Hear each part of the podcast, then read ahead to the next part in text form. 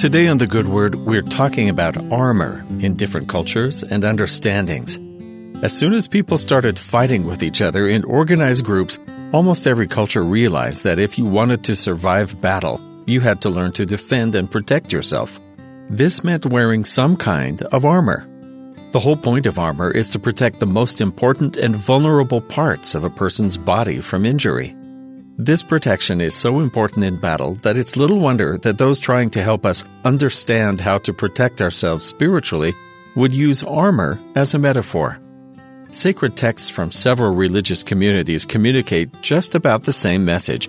In order to resist evil, we have to arm ourselves with the power of God. In the Quran, God is described as a loving and all powerful creator who has provided for us in our time of need. In one of the surahs from the Quran, it says, and Allah has made for you from that which He has created shadows, and has made for you from the mountains shelters, and has made for you garments which protect you from the heat, and garments which protect you from your enemy in battle. Thus does He complete His favor upon you that you might submit to Him. The Apostle Paul in the New Testament does something similar. He describes the details of the shield of faith and the breastplate of righteousness in Ephesians chapter 6 and then commands Put on the whole armor of God, that ye may be able to stand against the wiles of the devil. Wherefore take unto you the whole armor of God, that ye may be able to withstand in the evil day, having done all, to stand. In the second witness of Jesus Christ, the Book of Mormon, the prophet Nephi sees a vision of members of God's faithful as they contend with the enemies of God. The only way they are able to prevail is through the power and armor they receive from the Lord.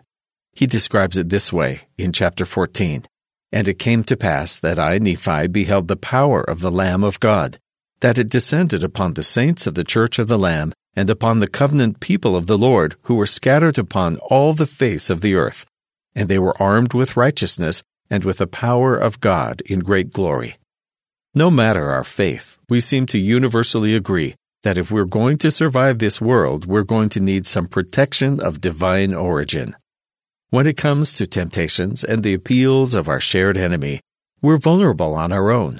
But we have the ability to borrow from God's strength as we follow Him in faith, and His teachings serve as swords and shields of protection, as He is capable of overcoming all things and can impart some of that ability to us.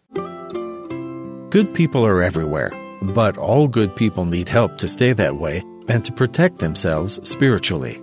As we use the armor God provides us spiritually, we'll also become a defense for others and an example for others to follow.